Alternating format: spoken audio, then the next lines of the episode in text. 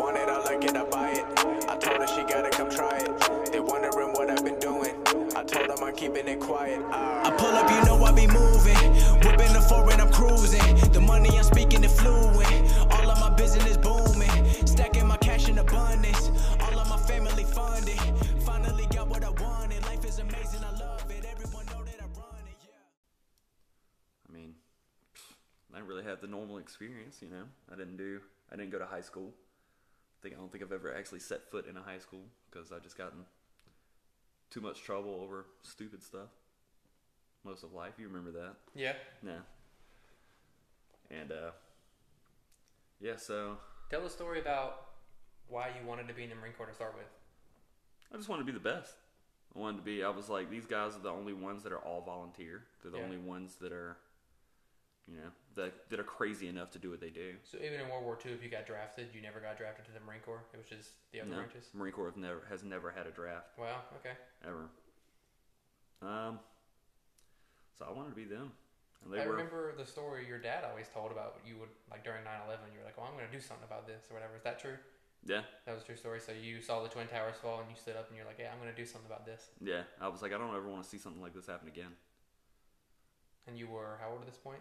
That's in fifth Nine? grade, Yeah. nine, ten, Okay, I think fifth grade's like 11. So yeah, some of that. yeah, Yeah. something like that.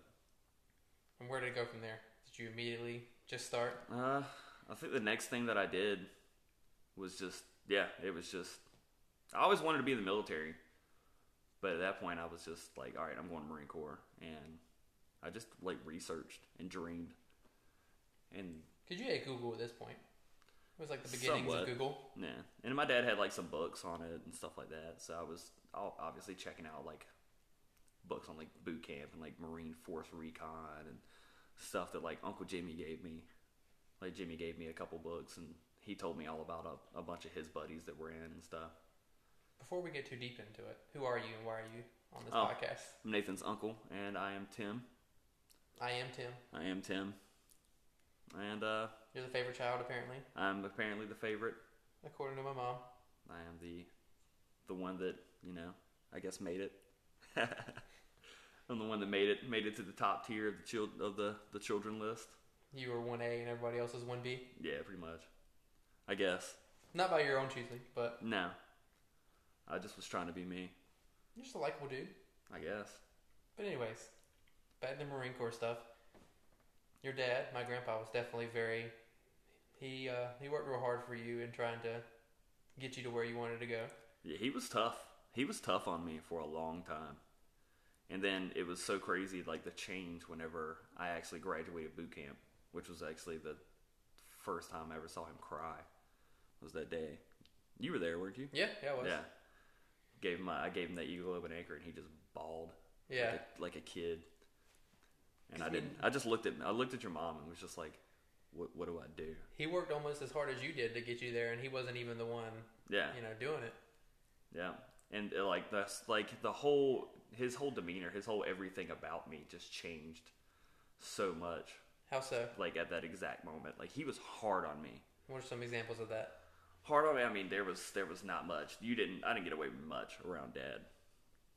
Growing up, uh, whenever it was just me and him, like to the point, especially like being a teenager and stuff, like it was uh, it was tough. He was uh, we we butted heads a lot. Well, because not only was he your dad, he was also your boss. Yeah, yeah. Because as I'm sure you can get into, like you weren't going to school at the time, you were taking your GED stuff afterwards online and all that. Yeah, and I was uh, I worked a full time job, At like what, construction. 15, 14, 15, 16? Uh, well, I mean, I I did it forever, Right. But I'm Since I saying- could walk, but at that time I was yeah I was working a full time job at fourteen. And your boss was your dad. My boss was my dad, and I mean, whenever I say full full time job, I mean like I was literally contracting full roofs Yeah. for people's houses. I was building, you know, sheds. I was building decks and all kinds of stuff, replacing you know pieces under your house, seals and stuff like that. But looking back, I think that translates really well to going to the Marine Corps because you had to deal with drill sergeants who were, you know, they slept in the same building you slept in. You had to be Oh, yeah. 100% at all times. at all times, no matter what, or you were going to pay for it. And I my think, last name's Paris, so being on Paris Island did not help Right. very much. But I think by the time you were there, you were used to just being constantly scrutinized whenever you were sleeping, whenever you were working, no matter what you were doing. Yeah. Somebody was paying attention and somebody was giving you an evaluation on what you were doing. Yeah, somebody was making sure I was doing it right. And that's why I feel like I didn't have too terribly much trouble in boot camp. I excelled. I excelled very well in boot camp. And uh, With a broken ankle. with a broken ankle. Actually, they still so like I came to my unit like a year later, a year and a half or so later, and uh, I asked him what like I was like, so where, where were you in boot camp? He was like, oh, I was Delta Company. I was like, yeah, what? Uh, I was like, what platoon? He was like, I was uh, you know, whatever. I can't remember. It was, he was on the. I was like, what floor? He was. I was on the first floor, and I was Delta Company. You know, first platoon or whatever. And I was like, that's awesome, dude. That was what what I was in. And then I asked him like who his drill instructors were, and he had like three of the same drill instructors that I had. And I was like, yeah. I was like, dude, that's crazy. And then we started talking, and I was like, yeah, I went to boot camp. Uh, I was like, it, was, it sucked because I went to boot camp with a broken ankle and just had to suck it up and hide it. And he was like, that was you? I was like, what do you mean? He was like, dude, they told us stories about you. I was like, what are you talking about? He's like, literally, they told us stories about you being broken and going through boot camp and like they they didn't say anything because you didn't say anything but your ankle was like black like it just was bruised and black for like you know three months Did they ever say anything to you, even after you graduated boot camp? Were they like, good job? Or yeah yeah bas- like they, because of the ankle, like they ever acknowledge it to you? yeah like after i graduated they kind of just had a different a different respect towards me i guess than most of the other guys Because they knew how much they were just like yeah that sucks because they could just see i mean every time i would you know move the wrong way i just uh, it just it sucked But You they gotta can't think- acknowledge during, at the time. They can't acknowledge that they feel for you Yeah. because they That can't one- show sympathy. And this was also back in the good old days where we had. Uh, this was actually taken away while I was at boot camp. We would. Uh, they called it the scuzz brush. Okay. And scuzz in the the military is just uh, kind of like if they call you scuzz, you're pretty much the lowest form. like that, you're you're the stuff that they sweep up off the floor. Okay. Uh, but scuzz brush is a brush that's it's kind of like a boot cleaning brush or like a you know shoe cleaning brush that's about uh, six inches long, eight inches long. You know those little brushes. That's what we sweep the floor with. Oh, So you sweep the floor, you duck walk the whole way, which is like if anybody doesn't know what duck walking is, it's literally like you squat all the way down with your feet wide as you can, squat all the way down to where your butt's basically touching the floor, and walk and sweep the floor apparently. Yeah. With Try a it. six-inch brush. with a six inch brush and try to do that with a broken ankle. Yeah, a lot of ankle flexion going on there. Yeah. And uh yeah, that was no fun. That actually got taken away like right like three quarters of the way through boot camp. They I just saw it was remember too one day. cruel? Yeah. Uh, some kid apparently like threw out his back or something like that, which it wasn't the first time. And some like apparently he wrote to his mom What? how bad it was and why he got hurt because he he threw out his back and that kid ended up on Paris Island for like a year. Oh, jeez. Like Did you ever I graduate? You couldn't- know? Do you know? yeah, you ended up graduating. Like they won't let you stop. The only way you stop is if you get killed or you hurt yourself so bad they have to medically discharge you. Or you asked to go home? Hmm. They usually don't let it go. Oh, okay. No, no, your drill instructors aren't gonna let you. They're not gonna let you do that. They uh, they used this one kid as an example, and that he apparently he said that he wanted to go home and uh, that he quit and this and that, and they just came and arrested him in front of everybody and threw him in the brig. Arrested for, apparently that's what trespassing happened. or something. No, it was uh, I can't remember what it was. Like something something to do with government property. Basically saying, hey, you are government property at this point. So Wow, because you've already signed your contract. yeah. So at this point, yeah, it's- that's kind of cool. You sign your contract with your eyeball. What do you mean? It's, your contracts are biometrically signed. Oh. Whenever you sign them, you look into this machine, and it, it literally has like a print of your eyeball and then your fingerprint, and that's how you. you Not ink. No, Wow. no, there's two different uh, biometric signatures on that contract whenever you sign it. It's your eye and your fingerprint. No, which is pretty cool. And that was in 2010, so I don't Yeah. even know how it is now. It's pretty neat. No, I'm sure now they just like you just breathe into it and they know your blood type, your DNA, or whatever. probably Whatever the I military is definitely know hiding that- from us. I know my DNA is out there because they did they g- did uh, DNA swabs on all of us and stuff, and Yeah. trying to get like uh, like I got my top secret clearance, like security clearance, and uh, that's part of it. Like your DNA is on file with like NSA and I mean, imagine if you were going through boot camp right now with everything going on too. uh, so I've got four friends of mine that are drill instructors. Okay. and I talk to them pretty often. And uh, they're like, dude, as soon as this COVID stuff is over He's like, if you feel like making a trip, come down and you can come yell at some recruits on the island. And I was like, that would be a dream come through. How has it changed now for them with COVID going on? Uh, they- they're just so they're so isolated. I mean, you can't make the way boot camp works. You can't distance from each other. No, there's that's it's the exact opposite of distance. Like I mean, you you get so, way too comfortable with people. Going to the shower, not the butt, Uh, yeah, every day. le- legitimately not the butt, like every day. butt naked, of course. yeah, oh yeah, and it's you know a hundred plus guys just swinging, rolling in the shower. In a shower that probably you know ten people. What is this, what it's designed for? yeah, about about 15, 20 maybe. And you got hundred people in there. Uh, we fit thirteen people in a porta john. Nice. Yeah, What and was uh, the reason for that one? Uh, 13 people had to pee. And we put, and they said, good, all of you get in there right now. And they get, they made all of us fit in a porta john. And then one kid fell in. And he had, uh, he had blue boots for a while. Poor guy. Yep. Hope they were rainproof or waterproof. No. Oh. He ended up having to get new is- new ones issued to him because there's just no, there's yeah. no getting there's that no out of coming leather. back from that. No. It was bad. It was something. What are some other notable experiences you have in boot camp? boot camp boot camp's hard like i've seen kids like getting screamed at you know trying to climb a rope and in gear and uh just let go And fall 20, 30 feet.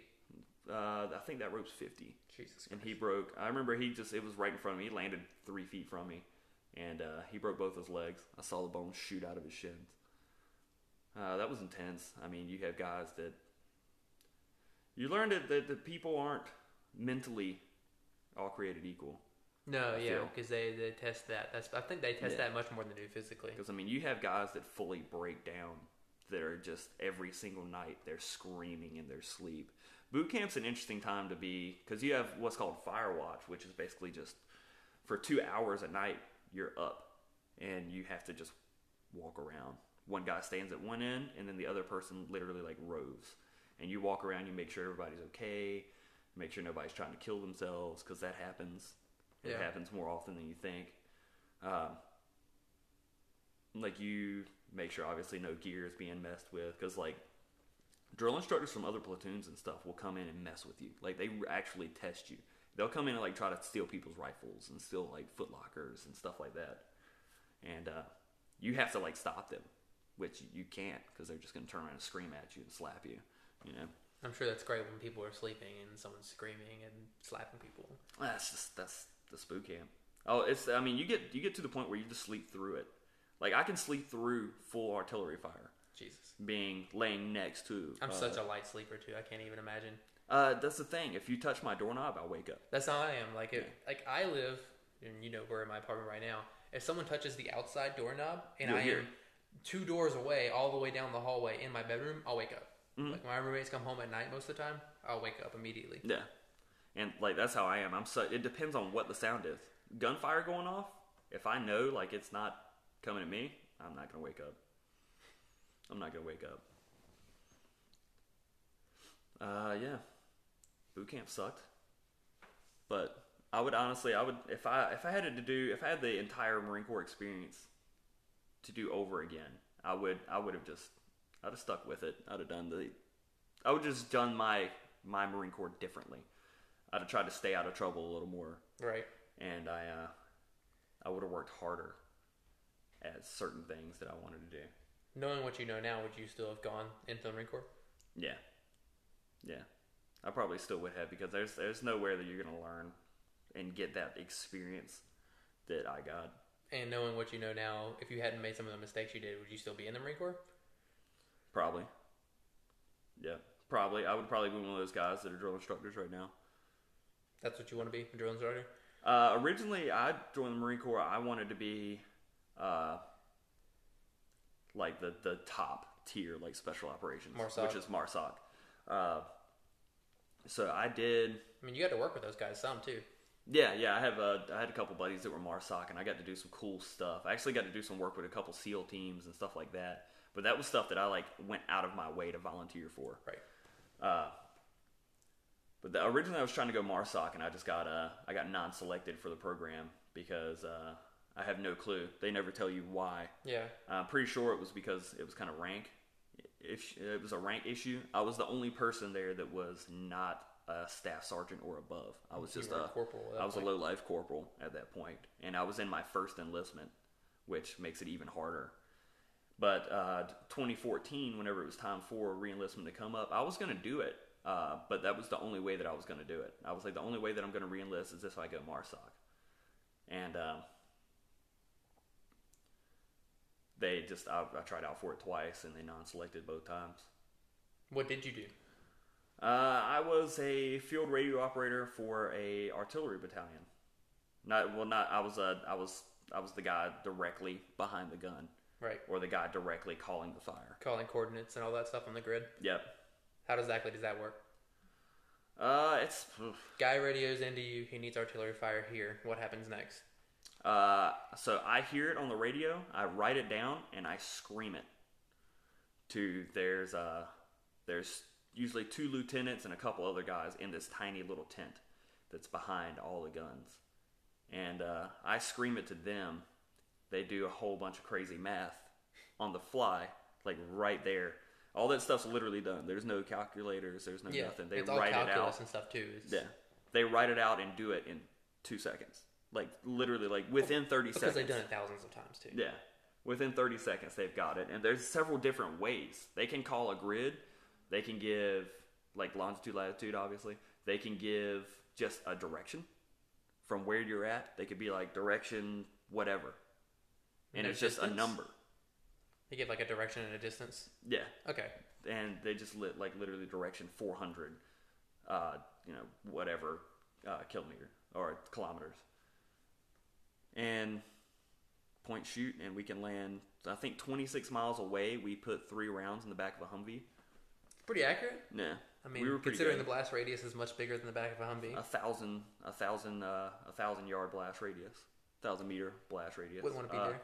Well, that's just the kill radius. these are like 105. no 155, 155 wow. millimeter. It's a big round. Yeah, so it's um, no, the thousand meter is the kill radius. So everything in a thousand meters is dead. Vaporized, pretty much. just just done. Uh, everything within f- about five thousand meters is death. You don't want to be there. Uh, I've been there, and it's not fun. I've been there. That was interesting. Uh, my first ever field op. We were driving through the desert, and I get a chance to go to sleep. So I'm riding in the back of this Humvee, and I'm passed out up against the door, and we're just, I mean, my head's just slapping off this glass the whole time. Yeah. I'm trying to get like two seconds of sleep because I haven't slept in like three days. And uh, all of a sudden, I just hear somebody go, "Whoa!" And it was the the staff sergeant in front of me. Turns out that uh, f- another artillery battery that was out there was firing at us because we were driving through the impact zone to get from one side to the other to shoot somewhere else. Yeah. Well, they were firing directly at us, and it's just They didn't realize you were friendly. no. the- the- We was we're in Twin Elm Palms, California. Oh, this one you were in California. Yeah. Okay. Whereas this was my first field op. Oh, okay. So this one's not even in Afghanistan yet. Yeah. Uh, and yeah, I didn't I didn't do artillery in Afghanistan. Right. But uh, yeah, I was like directly I know what those rounds look like hitting right there. I mean the Humvee's Why they shaking. shoot at you? They they didn't know we they didn't coordinate with us. They didn't know we were there. Oh, okay. So they were shooting at you because they saw you Yeah. visually. They they were shooting because they didn't realize you were downrange. Yeah. They were just like they were just picking spots and shooting at it. Jesus. and because this uh, 29 Palms has 936 square miles of impact area. It's the largest military yeah, it's base the in- largest mil- in, yeah. in the world, and it has the most impact area. And probably the most miserable one to be at from what you sound like Dude. sometimes. Oh my God, that place sucks so bad. I've never been to a place that literally no one had cell phone service for days and days, and like I, that's that's one of the places that I've never felt so out there and alone. Like I got dropped off one time to like guard a road or whatever and make sure nobody came through and did the same thing that happened to us and got blown up. Um, and I remember it, it got dark. I had to stay the night there by myself. It got dark, and in every direction, as far as I could see, and like we're talking like if you've ever been to the desert, in every direction as far as you can see is like a long ways. Yeah. it's like a hundred miles. like Just it's flat. a long ways. The And- horizon goes down before you see anything. Yeah, and uh, there's not even a twinkle of a house light. There was nothing. There's no, it was just completely pitch black dark, and there's no light anywhere for 100 miles around me Sure, in the every sky was direction. pretty cool. The sky was amazing. Like, I, I tried to take pictures, and they just, nothing does that, that sky justice. It was intense. Could you see like all the galaxies and stuff? and Yeah. all that, yeah. And then there's just, I mean, it was it was gorgeous. But it was you told be scared. Oh my god, Middle of nowhere. men that far from anything having nothing but a walkie-talkie and one MRE and a canteen full of water, and uh, you hear rattlesnakes around you and uh, coyotes hunting packs, and they will come after you out there. I'm assuming you had a rifle at this point though, so. Yeah, you had a rifle with no ammo, Oh, so great. I can you know beat them to death with a club if I want to, but that's about all you got. What's the point of giving you a rifle with no ammo? And training to make sure you don't lose it. Uh, but not giving you ammunition to do anything stupid with? Yeah, that was uh, that was a big deal because uh, apparently Marines like to commit suicide. So I get it. I mean, yeah, that was uh, my first experience with suicide was on that field op. I was uh, in a porta john, and the porta john next to me, it sounded like firecrackers went off, and me and another guy came out of the porta johns on each side of it. We were like, "What the hell was that?" Pull this door open, and this kid falls out, and I can see through the top of his head into his mouth. And He put Jesus. three rounds through the top of his head, and that's why you don't get ammo until you're down down range Afghanistan, Right. Unless you're like training and there's people actively Yeah, like, you're at right the there. range or you're doing Yeah. some kind of field op where there is, you know, Yeah. simunition going on or something like that. Yeah. You ever do any of that? Oh yeah, the paintball. Yeah. Oh, that's fun. That's fun. The very high velocity Every paintballs. yeah, it's a nine millimeter like round you would put in like a Glock, but it's just uh, Are they modified M16s to fit those kind of rounds? yeah yeah. It's a modified M16. It's a normal M16 like lower receiver, and then the up- upper receiver has like a nine millimeter barrel, Right. obviously, and like a different because the the magazines they look the same, but internally they're completely different. I'm sure the You got- ballistics of the rounds a little different too. Yeah, they're a lot slower. Uh, M16 is going to be moving. I think it's like 3,600 feet per second. And so you're going to get a lot more Versus a bullet nine drop mil. and blah, blah, blah, blah. But you're not really. You're not going to be shooting You're not five, fighting it. 600 yards. Yeah, no. They're going to use something like that whenever you're fighting, like, whenever you're training, like, city combat kind yeah, of stuff. like door to door. Whenever you're really doing, like, close quarters. I'm sure they don't feel too good when they hit though. Oh, they hurt. Uh, they're not actually, it's not paint. It's not like paintball, it's powder. Yeah, It's like really, really hard powder, just pla- just packed in like a piece of plastic. because I'm sure like if you had like a plastic whatever that held paint in it, it'd probably burst at that kind of velocity because it's going what Oh, it hurt. 300 yards a second or something like yeah, that. it hurts. It hurts. It leaves pretty nasty little welds. It hurts worse than paintball. Was there a lot of fun doing that kind of stuff, or was it all pretty business and Ah, stuff like that was pretty fun. Uh, whenever we did, the only thing that we really just hated was whenever we had to do stuff like Mount, well, like uh, Mount Town's like mobile operation. Uh, it's mobile operation, urban terrain, okay? and uh, it's like the door to door fighting. But it's like these towns that they have built out in the middle of nowhere, and you know, wherever, whatever base you're at. Pretty similar to how you faced in Afghanistan too, though. Yeah, and they'll uh, you'll go you know door to door and train how to how to fight, like you know coming in clearing rooms and because I mean in the in that kind of situation it's way different than being like out in the countryside. Like you have no clue where they're at. Right, and, and the What they're countryside, you're doing. firing at each other from half a mile away, and Yeah. nobody's really going to hit you. You're not really going to get hit from that far away most Yeah. of the time. I mean you can you could definitely can, but I mean something like that you got somebody 20 feet behind you just pump seven in your back you Yeah. know, and you had no clue they were even there because you ran into this room and they were hiding in the corner behind the closet Yeah. behind the closet. And that's door. why it's so important to have communication and practice. At the point where Yeah. you are in Afghanistan, it is live and all that. There's By the by the point that I went to Afghanistan, me and the guys that I was with, uh, we were so close. We didn't have to say a word. right. We didn't say because I was with I was with some some special some special guys. Like You we could do uh, it blindfolded at that point. I'm sure. yeah, and we were uh, we were different. We were some special some special guys before we went because there was only twelve of us. And were you those, those the same guys you went to Afghanistan with? Yeah. Yeah, originally it was 12 of us, and then they sent out four more guys, and we ended up having 16 Marines uh, just on this little little spot in the middle of a town. Like, we were literally, like, right in the bazaar area, which would be, like, the downtown of a place in Afghanistan. What actual like operation were you a part of in Afghanistan? Uh, both. There was, like, uh, what was it? Enduring Freedom and Uh-huh. uh, another one. I was actually in for both. So my my Afghanistan service ribbon or medal actually has a star on it because technically, according to the books, I was there for two deployments Huh, that's weird. in one because we changed missions during the Right. deployment. What was the actual purpose of your like? I guess the platoon you were with, the sixty, or they? What do you consider sixteen guys? That is just a squad of guys. Yeah, we were just yeah, I guess not really a platoon. It was just some guys. What was your Uh-huh. specific mission while you were there? we did everything. I mean, we would go. They'd be like, "Hey, there's this bad guy. He's here. Uh, we know that he's been doing this, this, and this, and we need you to go get him." And we would have to go in, and I mean, like we go in and sneak in at night and just snatch people up, and Oh, so you're taking people alive. yeah, yeah, we would take people alive if we could, and we would, you know, bring them back, and they would get interrogated and find out what's going on here and there. And other than that, I mean, we we did that. We went around and handed out school books to kids. Right. We handed out, you know, uh, you know, what are- what are those little toys? The little little like Teletubby little toys and stuff. I mean, Oh. we handed out book bags. You remember I brought Dakota home a book bag Right. from Afghanistan. and We handed them out like uh, beanie babies and stuff like that to all the kids and candy. And it's really funny to give one of those little kids that's never had anything spicy before a whole box of hot tamale because they don't know. So this kid just crams the whole box of Oh, hot tamales no. in his mouth and just goes to town because it's, it tastes good. It starts. Oh, dude, and he just starts sweating, and you just see, and the kid's not gonna like, he's not gonna cry. He's not gonna be like, these kids are tough. Yeah. These kids don't cry.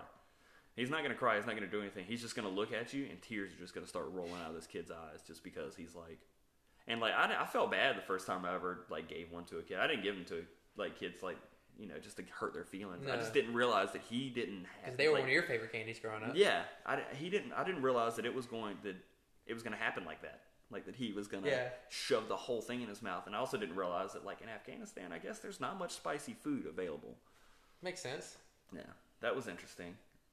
Uh, we would run out of food a lot, and uh, we just got so tired of eating MREs because they just they're they're I, I have stomach issues from those. I Yeah. know that some of the stuff that I've eaten in the military, like oof. In my uh, nutrition science classes and stuff like that, we've talked about MREs and how they've evolved. Even since you've gotten out, I think they're Mm-hmm. a lot better now nutritionally because the military hired a bunch of nutrition scientists to Yeah. actually remake them. They're still the same concept of the whole water and the chemical process that heats it Yeah. up. And I can tell you how that works, but I don't want to put anybody to sleep. But yeah, I think we nutritionally have packed them with a lot more stuff. So I think they're better now. Nutritionally, taste wise, Yeah. I think they're still awful taste wise from what I've heard. Nah.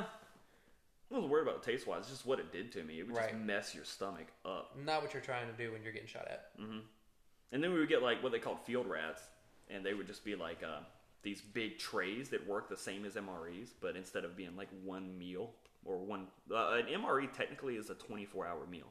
You're supposed to eat that one MRE over 24 hours. what is it like 2000 calories in just that one meal or something Yeah. but I- when you're in there fighting like that you're burning like 5000 calories a day i'm sure Yeah, yeah. This this Apple Watch is. Uh, I- I'm surprised at how many calories I'm burning. I'm literally like, sitting around the house and like cutting a little bit of grass and stuff here and there, and I'm still burning like 2,500 to 3,000 calories a day. yeah So I can't even imagine what it's gonna think whenever I go back to work and I start burning like Oh, yeah. 7,000 calories in a day. Because I, Well, you've seen me. I usually I'm You at work. move. I, I move. I sprint all day, yeah and uh, yeah, it sounds like the mission you were there for was more so just to it's kind of like a public relations kind of thing yeah. It was kind of a peacekeeping type of thing. but at the same time Um, the people you were going to get are the same people that were probably threatening the locals for collaborating Yeah. with you guys Yeah, w- they were the guys that were that were blowing people up, and they were the guys. I mean, we've seen I've seen some guys get some some folks get hurt yeah and killed, and a lot by these guys. Um, because for people who don't realize not every single person in afghanistan wants to kill americans no, i think most of them don't want to kill americans most, Most- of them want americans there so I treated 357 casualties when I was in Afghanistan, and most of them, al- almost none of them were Americans. Uh, they were all just people.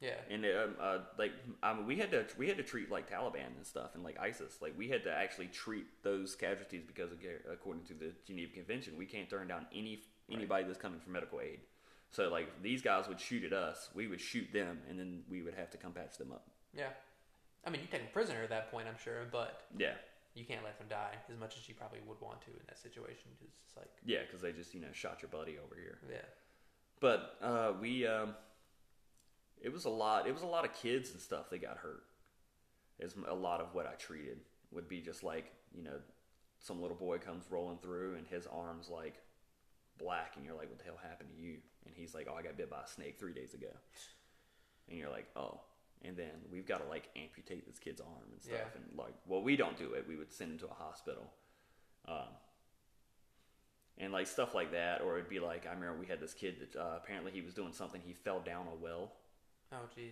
and uh, like landed on his head and it almost killed him. Like his like the top of his skull was fractured. Like I I know what brains look like. Yeah. I've touched them, you know, and I'm like sticking this kid's brains back in. I mean stuff like that. It's you know, or it'd be some guy that you know got into some like police officer that uh, got into like a firefight with some Taliban and got shot, and then they would just bring him in the back of a truck, something like that. That's a lot of what I treated.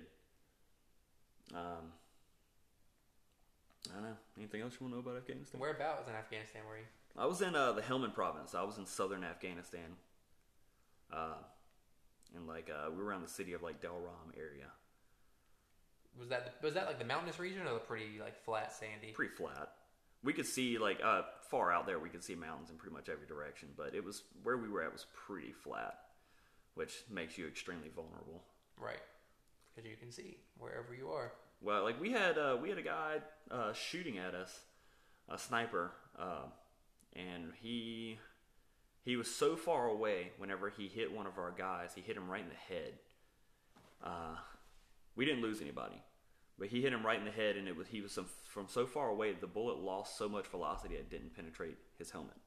Did it bounce or did it, yeah, it just It bounce? stuck. Stuck. It stuck in his helmet. He ended up, I mean, just on his ass, just flat on his back. Because there's a lot of momentum carried Yeah. by a small round. You know, force equals mass times velocity. When velocity's super high, Yeah. no matter how small the mass is, And I mean, it just put him down, and he just kind of got back up. And I was like, "Dude, you're the luckiest person took his helmet off. and was alive." Like, "Whoa, that that sucks. yeah, we ended up finding this dude like three days later. It took us like three days to find him. We finally found him because he was cooking something. So he had barricaded himself inside of a big ass pile of hay, and he was living. He had like shored up the inside of this like pile of hay, Huh. and we see steam coming out of it. We're like, "There's not supposed to be steam coming I out of don't a pile know. of hay." Yeah.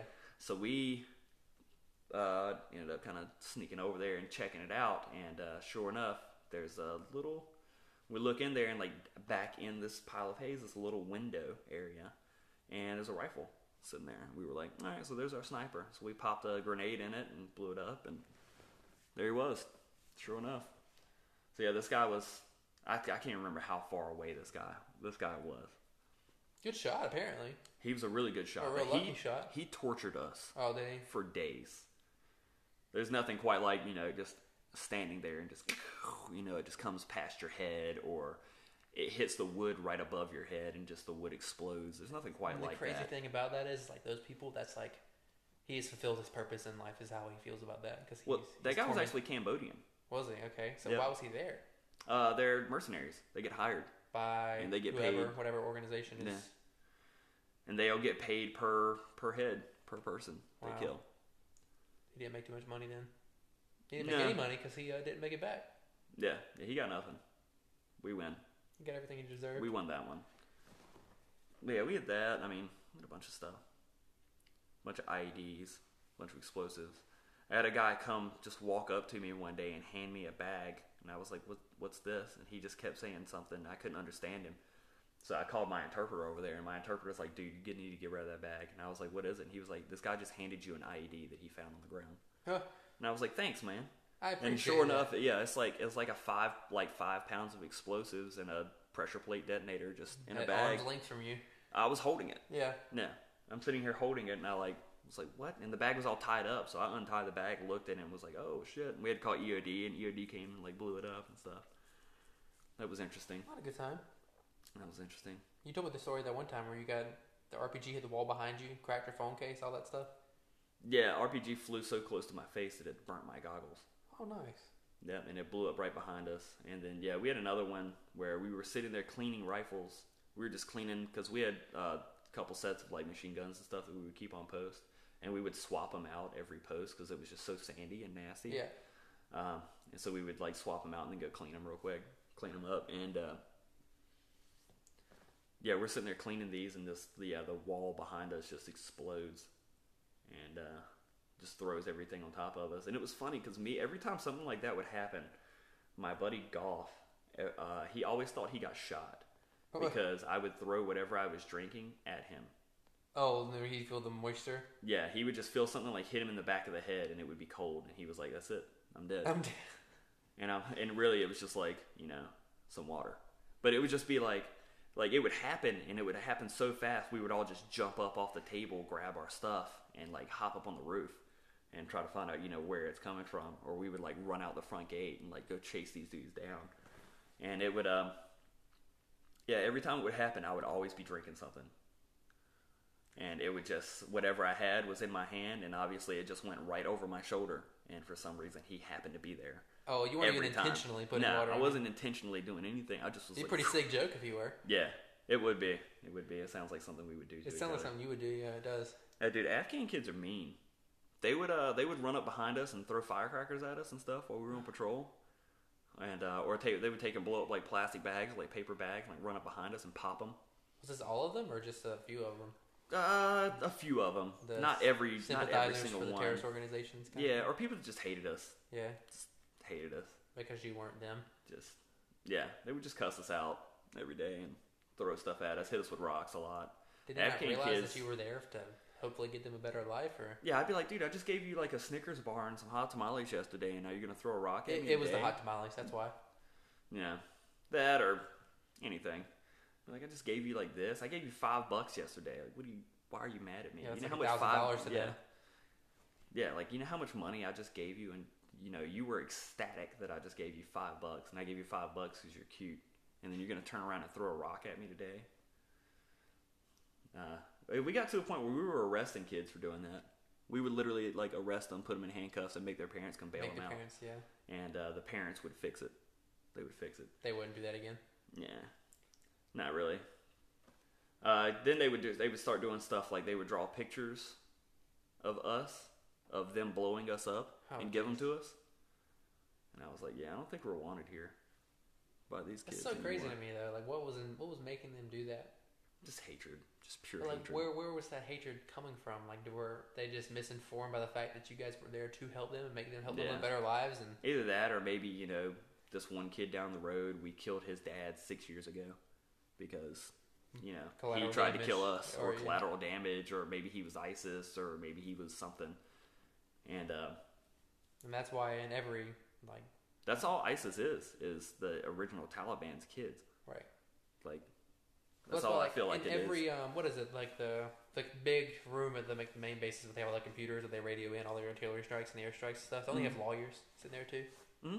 Yeah. They're, they're basically determining is it worth It was- risking getting in bad legal standings with these people over saving our people. Oh, yeah, it was hardcore. Uh, I remember we had some JAG lawyer come see us whenever he was, I remember he was a major. He came and saw us, and he literally told us, he was like, listen, no matter what happens, no civilian is going to get killed. He was like, I guarantee I'd rather lose two of you than one of them. And I was like, wow, thanks, bud. That's because his job depends on you guys. You know, them, them not getting killed. He didn't really care about you guys, and that's Yeah. messed up. But It was tough. That was, uh, that was no fun. what was it like when you were getting towards the end of that deployment, and like about to head home? How'd that feel? It felt nice to finally get a shower. Yeah, Uh, I took three showers in seven months. I've always felt like So if I was That in was a no fun. situation where I was overseas for a long time, once I got closer to the end, I feel like I would get more and more anxious. yeah, I was pretty anxious, Like I made it this far, I can't, Especially- I can't get messed up now. especially at the time. The girl that I was with was cheating on me the whole time, and I Yeah. had just found out about it, and you know, uh, I was uh, not really excited to come home and face that, especially after all the stuff that I had been through. I was just Right. kind of dead inside. Like, um, yeah, my mom always told me she was like, "You just were so different whenever you came home." She's like, "You left, and you're this happy." You know, go lucky dude, and you just came home, and it was like everything that was good just died. Yeah, And I was like, yeah, I mean, I can see that. That's kind of that's kind of how it is. I think you've gotten a lot better in the Yeah. subsequent half decade since then. Yeah. Yeah, 2012 is when I deployed. Yeah. That's been eight years. Crazy. What was the flight home like when you finally landed all that? Uh, it sucked. We landed and we got we got there and we're so excited. Like all we want to do is see our families. All we want to do is get there. But you had to do And- the equipment check in and all and that. it's just wait. It's just wait and wait and wait and wait. Like it took us like it took us like six hours to turn. Well, what in- it's like to be in the or- military in one yeah, it was like sentence. four. Yeah, it took us like four hours to turn in rifles. I was like, do they really have to be cleaned right now? Hurry do up we and really wait. like? Hurry up and wait. Can I just give you my rifle and come back tomorrow and clean it? Like I just Right. really want to go see my mom. I was like, she's she's 200 feet that way, and I can't go see her because you won't let me leave until I turn in my rifle and I turn in this and turn in that. I don't even remember where I was when you got home. Actually, I don't even remember, the remember first either. time I saw you after you got home.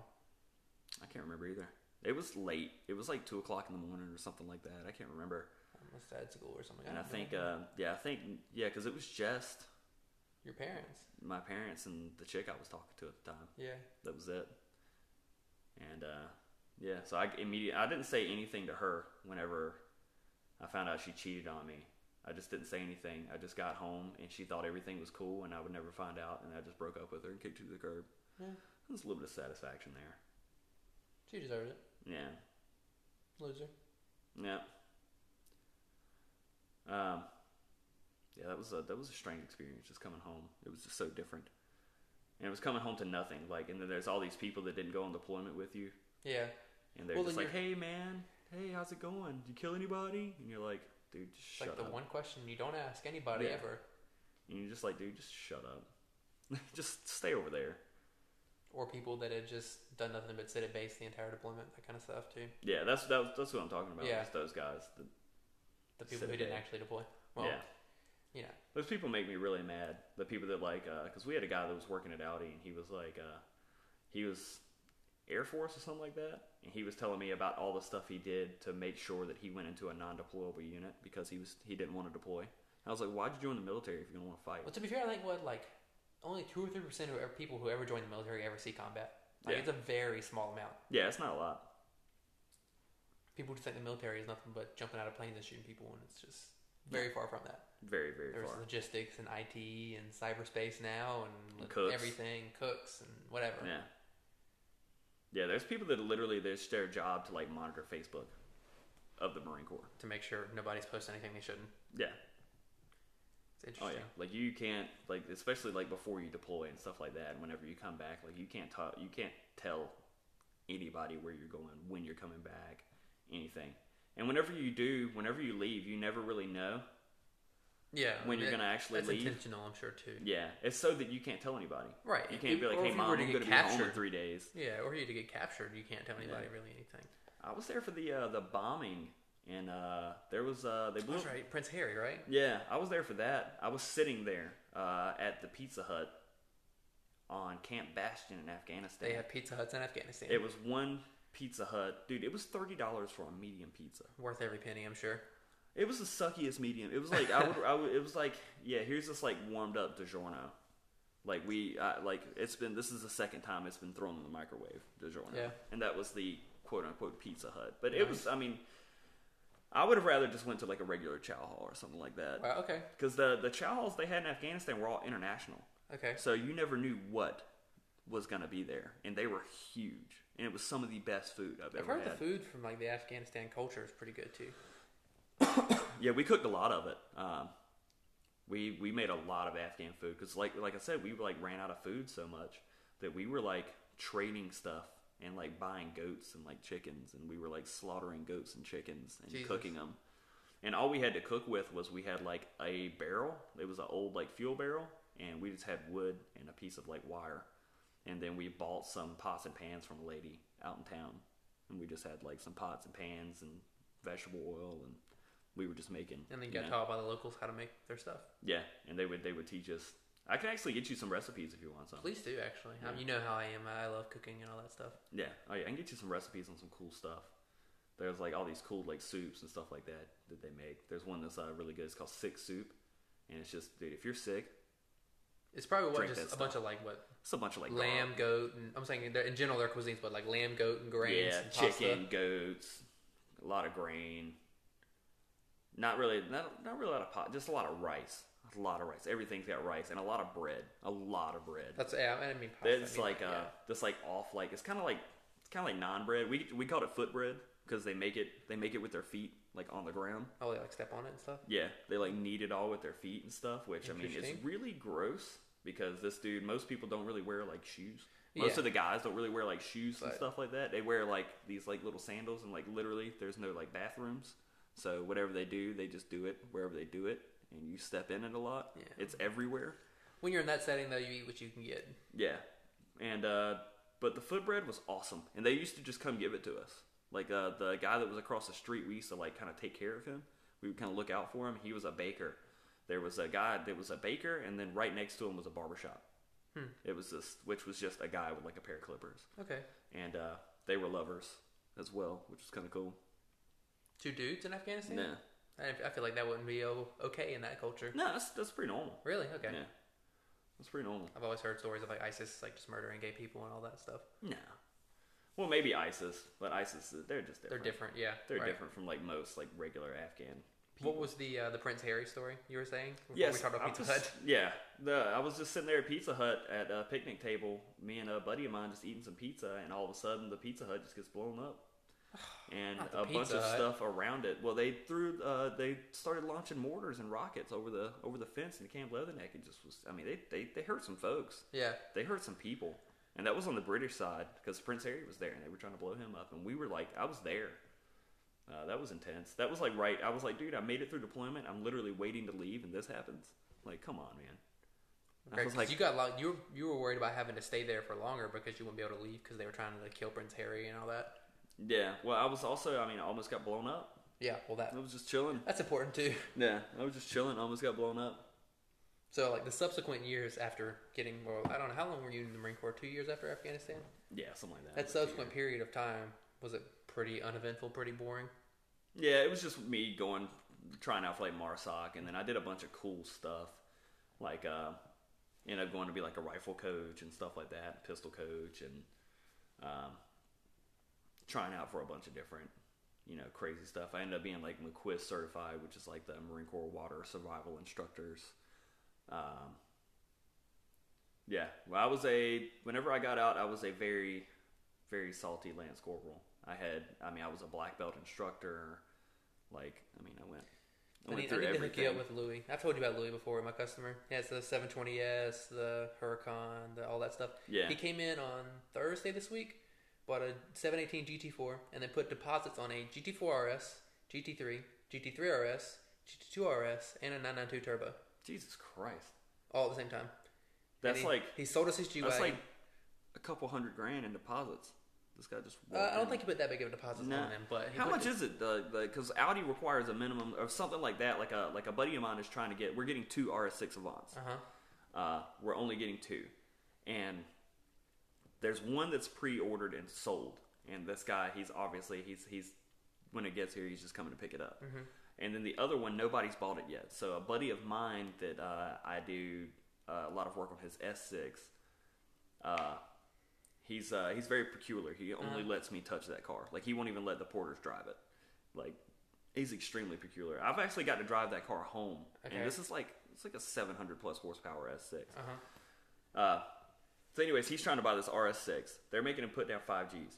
Jesus. Yeah, Yeah. I don't know. I think he's a really good customer, so I doubt we made him put down a ton. Yeah, like they they know like he's gonna come get it. He buys cars all the time. I, I don't know what the minimum deposit is. I couldn't imagine. You know, he that traded kind of in, lifestyle. he traded in his G wagon. He traded his AMG GTR. He has a Jesus. Huracan. He had a GT3 RS. Uh, traded for a 992 tur- 992 4S. Traded that in. Uh, by, oh, he sold it on consignment through us. He gets in and out of cars all the time. Yeah. Where I'm going with this is he was a helicopter sniper for the Green Berets in the army. So he literally would just fly in helicopters out the door, of helicopters, and snipe people. That's cool. And so now he owns a company that does all the training for the special forces. uh, At the, I think I think it's an army down at, like Bragg and across the country for the army. They I, hire I, need, him? I need to hook you up. I'll totally go play. I will totally go play. Go play uh, bad guy part time. That's what I'm saying. I need to hook Yeah. you up with him. I love. I loved whenever we did those training simulations and stuff, and I had whenever I wasn't the one like training for the next deployment now, and I got to uh, train other guys. I loved being the bad guys because I realized how stupid like young guys are. Yeah.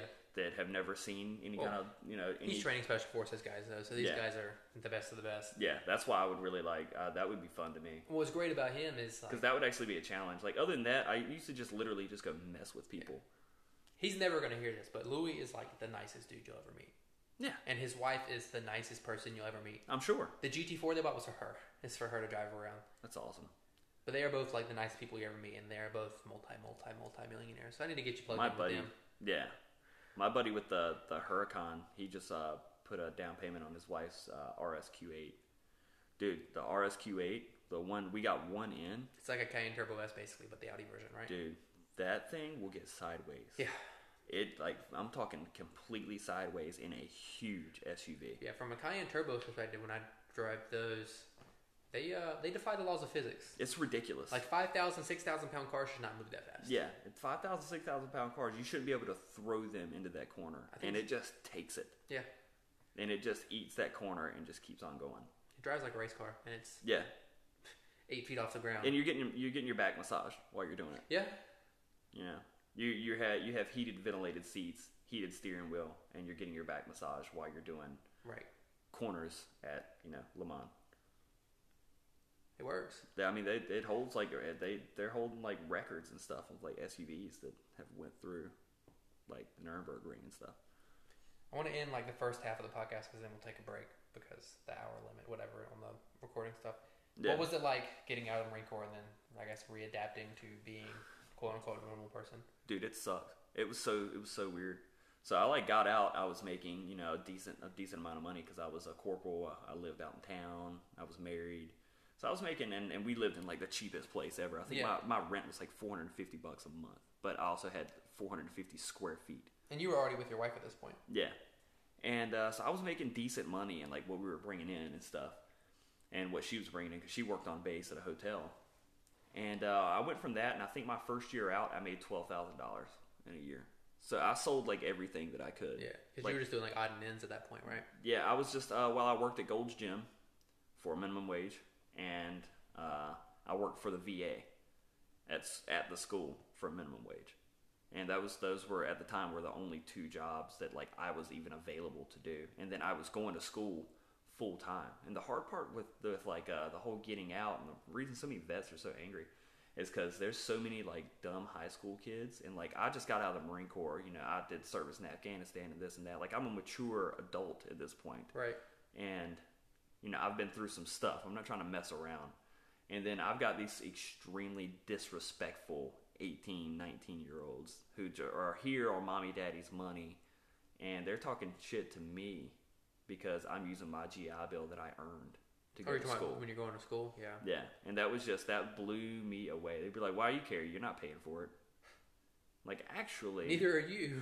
neither are you and you see these student loans that i had to get because the gi bill didn't cover not even half of my school to go to tech school it didn't even cover half of my school Yeah. i still owe like 26 grand Yeah. it's ridiculous It's a feeling I know very well, but not in the same context as you. i was of only in course. school for a year and a half Yeah. and uh yeah it's like yeah we'll take that like 50 something grand for like a year and a half What was it like getting your what's with DD two fourteen? That's what their papers are called. yeah dd214 What was Oh, that feeling, like? Grabbing it and just walking out the door. Yeah, I. Uh, they said that I just disappeared. I remember like the like a couple days later, my staff sergeant like calls me and is is like, and he leaves me this like nasty voicemail. And turns out he didn't even know I got out. He had no clue. Goes he to just show how much like you I mean, care. he cut he cussed me up one side down the other because I didn't come to work, and I was like, dude, I'm like half a state away. Like at that point, I got out, and we just got all our stuff, packed it up, and moved. You went back to Rocky Mount for a little bit, and then you went to Charlotte to go to school. No, I went straight to straight to Mooresville. I went Okay. straight from Jacksonville to Mooresville, and uh, So you were the entire state away. yeah, literally, I went from the the beach to the mountains, almost to the mountains, like Almost up to the Charlotte. I was like, I don't, I don't know, good six six hour drive, five hour drive, or something like Yeah. that. Um, And that was to go to NASCAR Tech. yep, and I went there, and that was it. Well, I miss Mooresville. Mooresville was a cool town because it's just if you like cars, that is the town you want to go to. Right. Because every single person, every every driver, it's the headquarters of NASCAR. in NASCAR is there. I mean, I had a buddy of mine that used to make His job after school was building wiring har- harnesses for Formula E cars. That's what he did. And they would like. There's a lot more down there than than just NASCAR. Right. Like the Red Bull Rally team was across the street from my school. The Haas F1 team's down there. We just got down watching an F1 race, but yeah, Yeah, the uh, the guys. I mean, literally across the street from me was the the rally team. The Red Bull Rally team was literally directly across. never the watched street. rally racing like live, but I've watched videos of it. Insane. Well, those It's- dudes do. Those dudes are some of the best drivers in the world. I don't Like, know how Those they do dudes it. are in are just crazy, and I'm like like I used to party with these guys. Yeah. Like across the street from the school, like we would go over there and like a couple of us that like work for the VA and work for the school, we kind of got cool with these guys, and we go over there and we'd be checking out like you know these couple hundred thousand dollar rally cars and you know this, all this crazy technology and stuff they've got into these cars, and we're hanging out like drinking beers and barbecuing And they're and you know in the shop and then like working on a rally car. and they drift around mountains going 100 miles an hour in their free time. Yeah, yeah, all over the world. Couldn't do it. It's awesome. I am a pretty crazy driver, but I could not drive a rally car. Yeah, I want to. I really that's an experience that I would love to uh, love to do. I really want to jump out of a plane again. It was fun. Yeah, You want to segue into that? We can take a break and talk about skydiving. we can do that. Cool.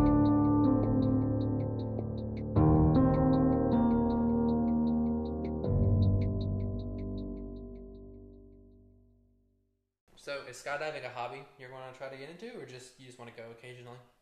I mean, I would if I could afford it. It would definitely be a hobby that I would get into. It's just that's I got other places I got to put my money right now. Do you want to tell the story about uh, the first time you went skydiving and it was a total surprise to you? Yeah, yeah. So my uh, my wife woke me up on my birthday, and she hands me like a little card, and she's it just says uh, like "Happy birthday, baby! Surprise, we're going skydiving today." And I'm like, "Oh, okay." But the kind of Well, person you are, that doesn't bother you at all. You're just No. Uh, like, "Okay, cool, let's do it. I was like, I was like, hell yeah, let's go. I was like, let's go right now. So we packed up the kid and we hopped in the car, and your mom met us down there. Because, yeah, your wife and my mom had collaborated mm. Yeah. on this entire thing. and then we didn't have enough money to do like the full like with the video the guy that like jumped with us Uh-huh. did the video and all that kind of stuff we were just gonna do the jump and uh, your mom was like no you're gonna do the jump you're gonna do the video you're getting the top package The I'm video paying is for cool. the rest of I it have that, yeah. Uh, you're gonna do the, the top package i have here's the rest of the money you're gonna do the whole thing and we were like thank you and then she watched noah while we uh, she watched my son while we jumped out of the plane and that was like the coolest thing and those dudes i could be best friends with those guys Well, tomorrow. they're all former special forces. They're paratroopers yeah and all. like They're- we get along there was so many like gay jokes cracked and stuff like that i mean there's just so many jokes like amanda was not having it Oh yeah, but she was not happy. Like we start flying up, and she's like, "Don't worry, Amanda. Blah blah blah. We haven't lost anybody today. Okay, it's no big deal." And all this kind of stuff, and, and that's she's what you're used to. then like me, yeah. I'm like, uh, I'm like looking at her, like pointing and laughing at her and stuff, and she's looking at me like, I'm gonna beat your ass whenever we get home. And she's like, like I mean, just so scared. And I'm over here. I was like, you can see I was, I, I in the video, you could tell I was like, kind of like, ugh, like we're up here. They did All an right. interview and all that stuff. too. Yeah, they did like the whole interview and stuff. And he's like, "You excited?" And I'm just kind of looking around, you know, the whole interview because I just I, I love flying too, and I'm just like looking out the window, trying to look out the window, and then I'm looking at her, and she's like, "I'm scared that she's gonna like freak out, like so bad." And uh, she didn't. She held it together. But she said the one thing that made it to where she didn't freak out was that the guy uh, like just gets like right in her ear. He's like, "Listen, girl." He's like, "I got kids too, and they're gonna be really upset if Daddy don't come home tonight." so we're not going to worry about it. And she said at that point, it was just like, We're like cool. the entire yeah, we're cool. weight was lifted off. And then I remember she was screaming so loud during free fall, I could hear her, and I was free falling. like I'm free falling. There's wind, obviously. You might have imagined that. I don't know. That was, No. Yeah, I don't think That that's girl- possible. Whenever we landed, that the she landed right after me. The the guy like hits the ground. He goes, "Oh my god, girl, you got a set of lungs on you." the guy that was like the her Yeah. tandem guy was like, "You got a set of lungs on you, girl," because she was just "Wah!" like we we uh, whenever we ride roller coasters like Kings Dominion and stuff. Yeah. If she rides like the Intimidator or something like that, she'll scream so loud she'll pass out. Like you, I'll, I'll watch her like, "Ah!" and then just asleep Yeah. and then wake up and ah, right back to it like nothing like nothing changed and it won't even be like in the first run or like in the drop it'll be like randomly throughout the ride it'll be like going down See, I And feel I'm like, after skydiving, roller coasters don't do anything for me anymore. yeah After I mean, skydiving and driving very nice cars, like roller Yeah. coasters are nothing. yeah, yeah you, you just get you get so jaded you get so jaded on so many things I got fussed doing at. like what we do I got fussed at at work one time for calling an I-11 4S slow yeah because it is, but i mean it is It is. relative to It's like compared to stuff that I've driven, stuff that's out there. Like I've driven a twin turbo Gallardo, and like we're thousand talking, plus horsepower. it was uh, eighteen hundred horsepower. Jesus Christ! I've driven an eighteen hundred horsepower rocket ship, and it just it just hurts. You drove a roller coaster. yeah, like it just hurts. That that car, whenever it shifts gears, it feels like something's punching you in the back. Yeah, Like it hurts. because a sudden loss of power, and then it all comes back again. yeah, it all just comes back right in the back of your head, and it just like your head bounces off the seat between gear There's a shifts. reason you have a six-point harness on, probably in that car, I assume.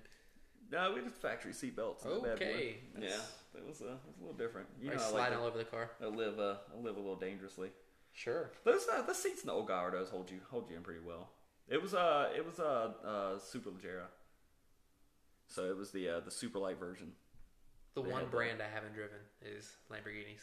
Well, uh, whenever my buddy comes down uh, for me to do the wing on his Huracan, I will uh, I will come get you. And his Huracan's not like most Huracans. His is actually like, uh, like you, you've seen a few Huracans coming out, Yeah. right? Uh, like a few Hur- like a few Huracans and some stuff will come out, and like we we've driven them and stuff. But the, his is like fully tuned, Yeah. full exhaust. Uh, these, Titanium exhaust. Yeah. Screaming. all of these Huracans that come in Audi are like base, like base model. Every single one of them has been like base model. We had one 2020 Huracan Evo come in. All the rest of them are literally like rear wheel drive base model Huracans. Yeah, I mean, it's the R8 with a Lambo Yeah. body kit on it. Yeah, it's the rear wheel drive R8 with a Lambo body kit on it. So I mean, it's not. I don't even think they hit 200 200 grand for the base. Maybe I don't know. For the base rear wheel drive, I don't think it's. I don't think they're even. I don't think they're 200. But yeah, I, I mean, I've driven Porsche, Ferrari, McLaren, Bentley, whatever you name it. I haven't Have driven not Lamborghini, Lambo. and I grew up being a massive Lamborghini fan, probably Yeah. because of you. But yeah, that's my goal is to work for Lamborghini. Did I tell you Corey turned down a job to work for Lamborghini? oh, you probably wanted to slap him. Lam- it was uh, Lamborghini, Koenigsegg, and Bugatti dealership. So I was like, dude, you're telling me you could have literally worked on two out of three of my favorite car brands in the entire world, which is obviously Koenigsegg and Lamborghini. Yeah. I'm not a huge Bugatti fan. They're cool, but I just think they're way over Oh, I thought overdone. you said Pagani. I was about to say like really Pagani. No, Pagani, I'm right there. I'm all about some Pagani. Uh, actually, the one of the first cars and coffees I ever saw at uh, at Porsche, at where you're at, uh, Pagani showed up. Oh, Yeah, it was an older it was an older Zonda, just pulls up out of nowhere, nice. and then this guy just like pulls up. He doesn't even get out. He just rolls through the parking lot, looks at all the cars, big dicks everybody, and pulls off. He's like, yeah, He's like, yeah, I just shut everything down. yeah. Nobody's here to compete with Yeah. me. I'm just gonna keep going. Yeah. He's like, no one can possibly even think of competing with what I just pulled up in. mean- so I'm just gonna roll out. I think the coolest stuff we get on a regular basis is like McLaren 720Ss. We don't really get anything crazy lately. We haven't at least. Uh, the one time I did see a Huracan and a Viper come out of the parking lot at Porsche and race, Well, yeah, and but that was cool. they're pretty run of the. I don't want to say run of the mill. I know people are gonna get mad because I'm so jaded, but they're pretty run of the mill things. You see Huracans all the time, really. Yeah, Viper's not as much, but No, uh, we had a Viper get pinned in a tree. nice. Yeah, uh, I, I wasn't there. This was a story that I've been I've been told so many times. But apparently, you know how the old Vipers like you had to know how to drive Yeah, to drive that car. That For was sure. a driver's car. they didn't give you any assistance. Well, apparently this guy picked up his car from the body shop right down the street. Literally picked up his car, came down, went to the Dodge dealership Across which the is street from across the street from us. Yeah, uh, got his new wheel caps, put his wheel caps on, pulled out of the parking lot, tried to show off, flipped, landed up in a tree, and had to get jaws of life out. Yeah. Apparently, they, he was stuck in the tree for like 45 minutes while they were like while they were getting there and getting you know Jaws of Life and stuff set up, and he's just stuck in the car off the ground, and Was he people are good? sitting there taking pictures of Was him. he okay? Yeah, he was just extremely upset. I was like, dude, you haven't even had this car back out of the body shop for an hour, Well, now and it's you totaled. just totaled it. it's like we had the guy. I don't know if you were there. It's two, three months ago. The guy put his uh, Hellcat in track mode. I watched that happen. Yeah, he starts I doing. watched that. He's he pulls out I of the ran dealership. over. Yeah, I ran over to the guy. The guy hit that tree so hard, both his headlights shot out. I know. Yeah, So like for people who don't know how to, for people who don't really drive high performance stuff, if you're flooring the car and the rear end starts to get all wobbly and squiggly, that is the worst possible time you could ever lift off the throttle. yeah. Just Stay in it. keep your throttle, keep your foot down, and straighten the car out. That's it. Yeah, You just, i- if, if anything, put it all the way down. because as At that soon point. as you lift, all the momentum goes to the front of the car, and all the rear tires that were losing grip have no weight on them, and they just lost So now all they the just grip. lost all their grip. And the car is going wherever it wants to at this point. You're not Yeah. controlling the car. All you heard, I, I, I mean, it was an impressive burnout at first. You heard wop wop wop wop wop wop, and this guy's just smoke pouring out, and you just hear wop, er, boom, Boom. Yeah. and that was it. We And I heard was- it inside our building, like half a mile away or Yeah. quarter mile away. I, I was standing. I was literally going to get the next car, and I heard I heard the burnout start going. I looked up and watched the wreck happen, and I was like, "Oh shit!" And I ran over to the dude, and then the dude gets out of the car, and he's like, "I don't know what happened, man. I don't know." And you could just tell this dude was just he was your run of run of the mill. I mean, the dude had his Instagram on the side of the car, like, Right. type of dude. Yeah. you're run of the mill, like, "Oh yeah, I finally power washed enough houses now that I bought a Hellcat." You know, I've finally been, you know, screwing people out of money long enough now that I, uh, I bought a Hellcat and uh, just totaled it, and now I'm gonna act like an asshole.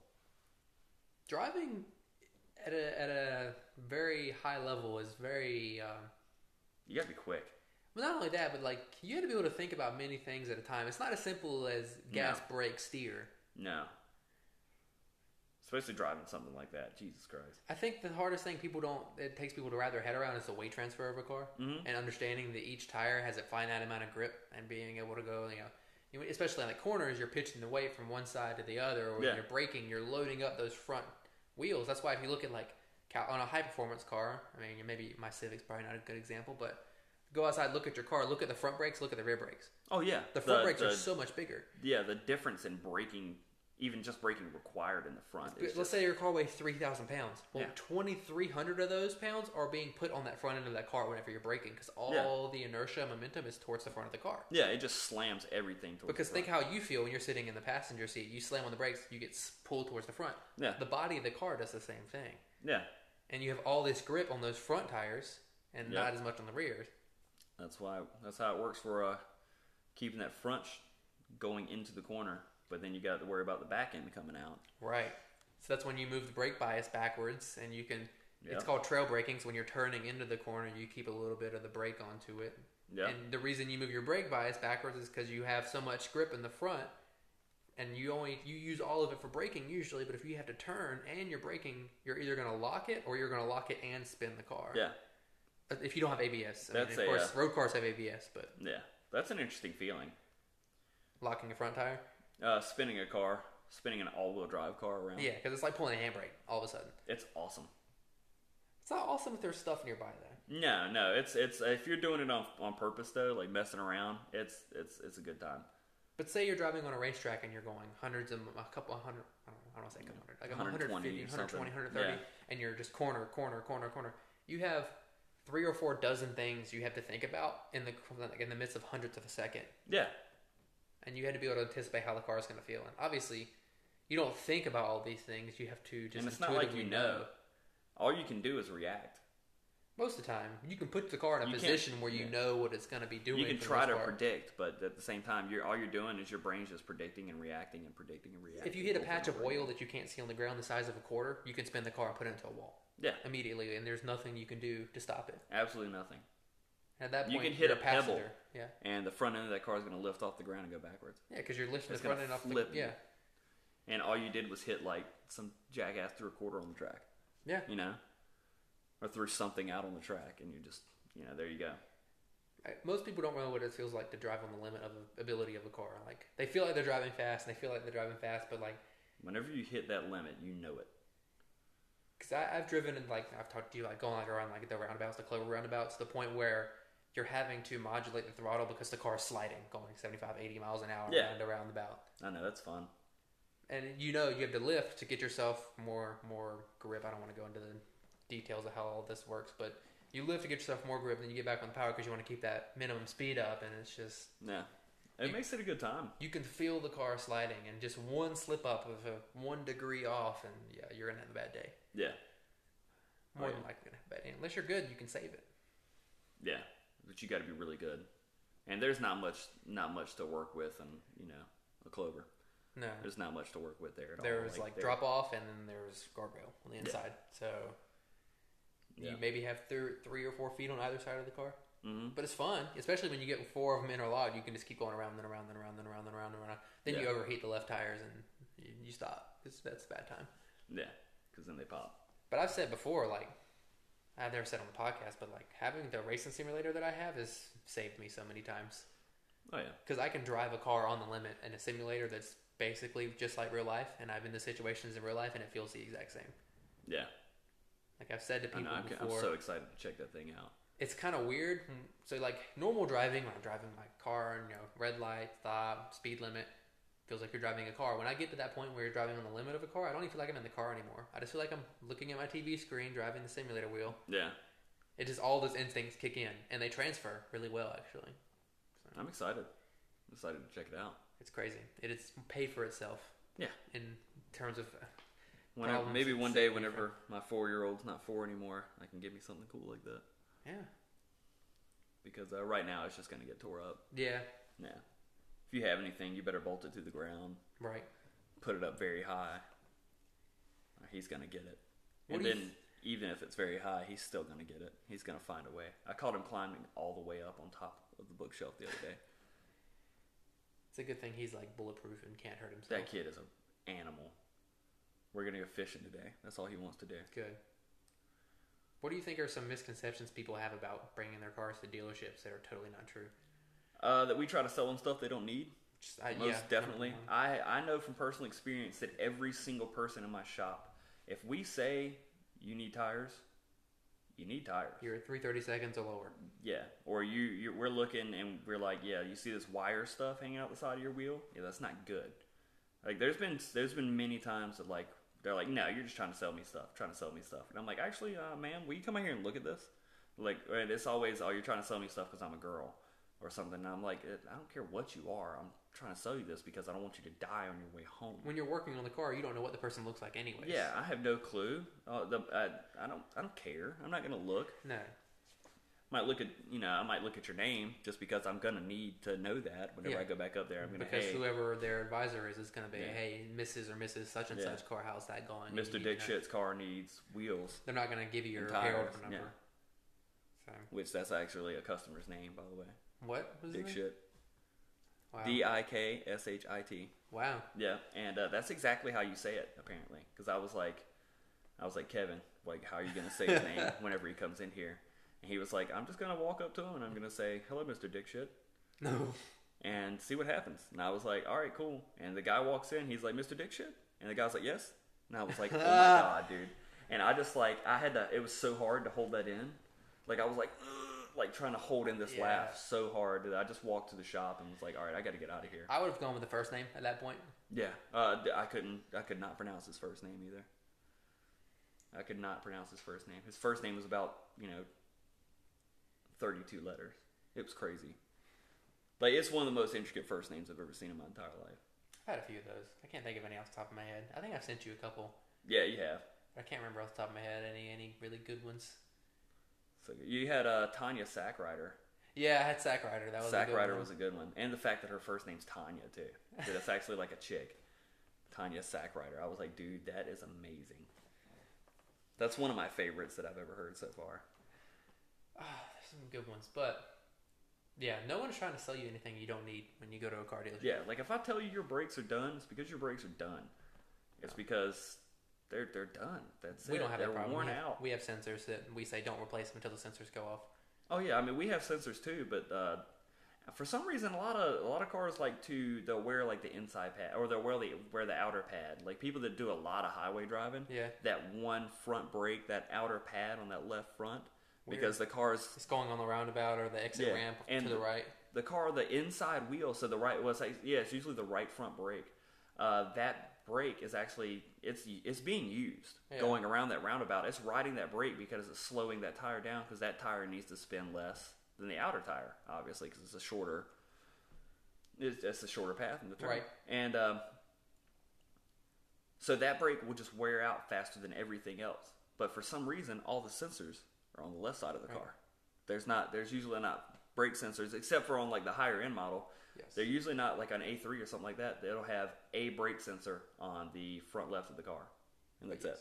Your your 1995 Honda Civic is not individually braking wheels, but your brand new 2020 Audi, I'm sure, has some sort of Yeah. all-wheel control system that stability control that can individually modulate braking power and throttle and torque and all that stuff. But Yeah. that's why that's a problem on those cars. Mhm. It's an interesting idea though that you would think that Audi of all people would not have that problem. Yeah.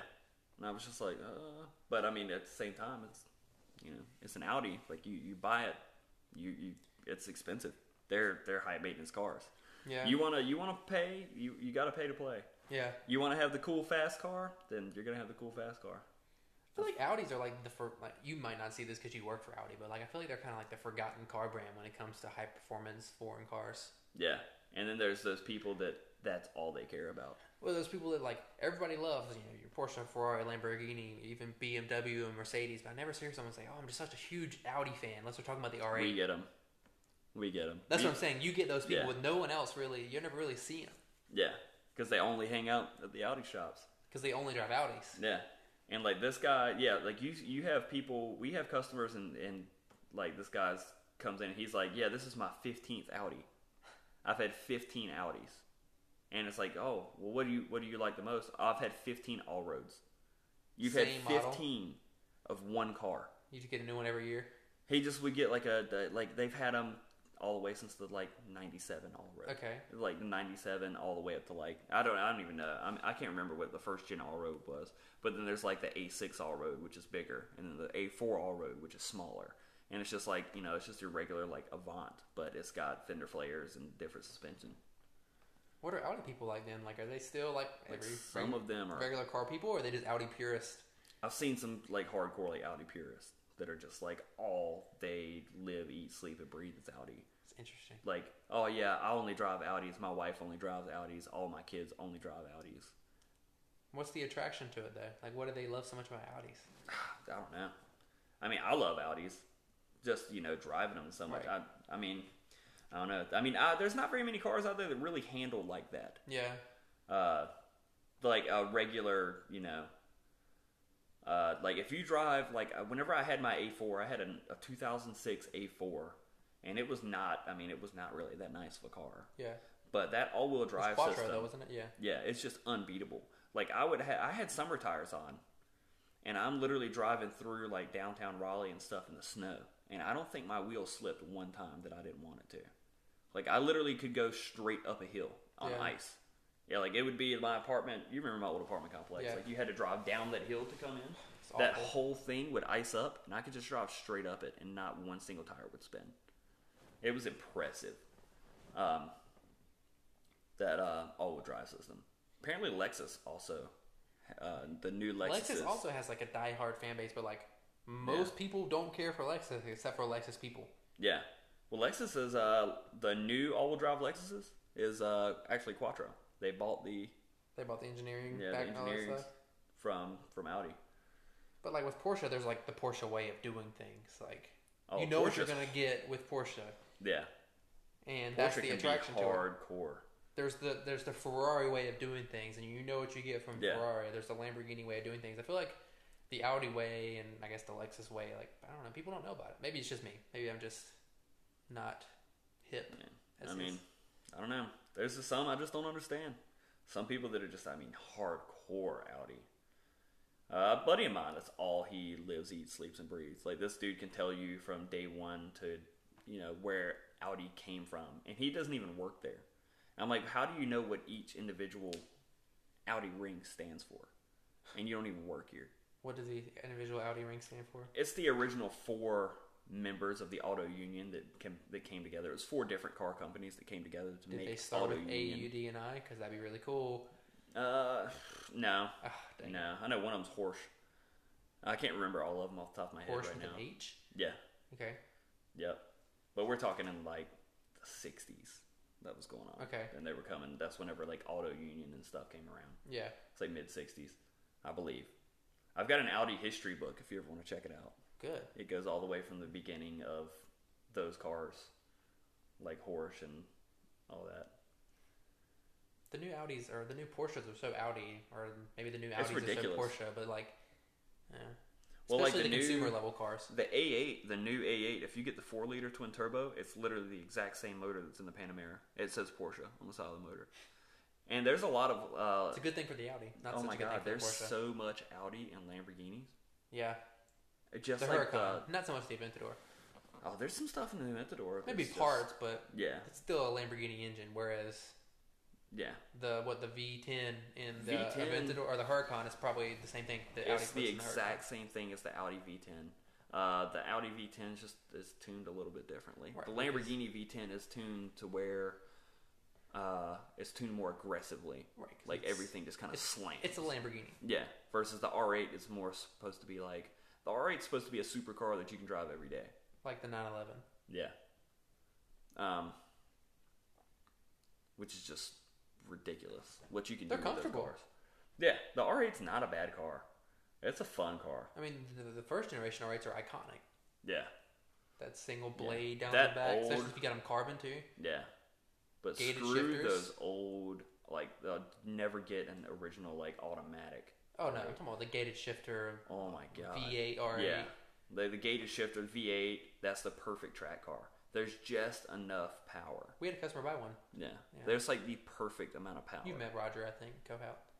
I think so. Yeah, he bought Yeah. one. If I could ever get the chance to buy an R8, that's exactly what I would buy. Would be a manual V8. Uh, unless I mean, if I could get my hands like if I if money wasn't an issue and I could get my hands on like a brand new, like 2018, 2019 V10 plus. V10 plus, that obviously that's what I would go with because it's gonna last longer. I feel like Audi needs another, not an R8 competitor, but another car that's like maybe a step, just slightly a step down from the R8.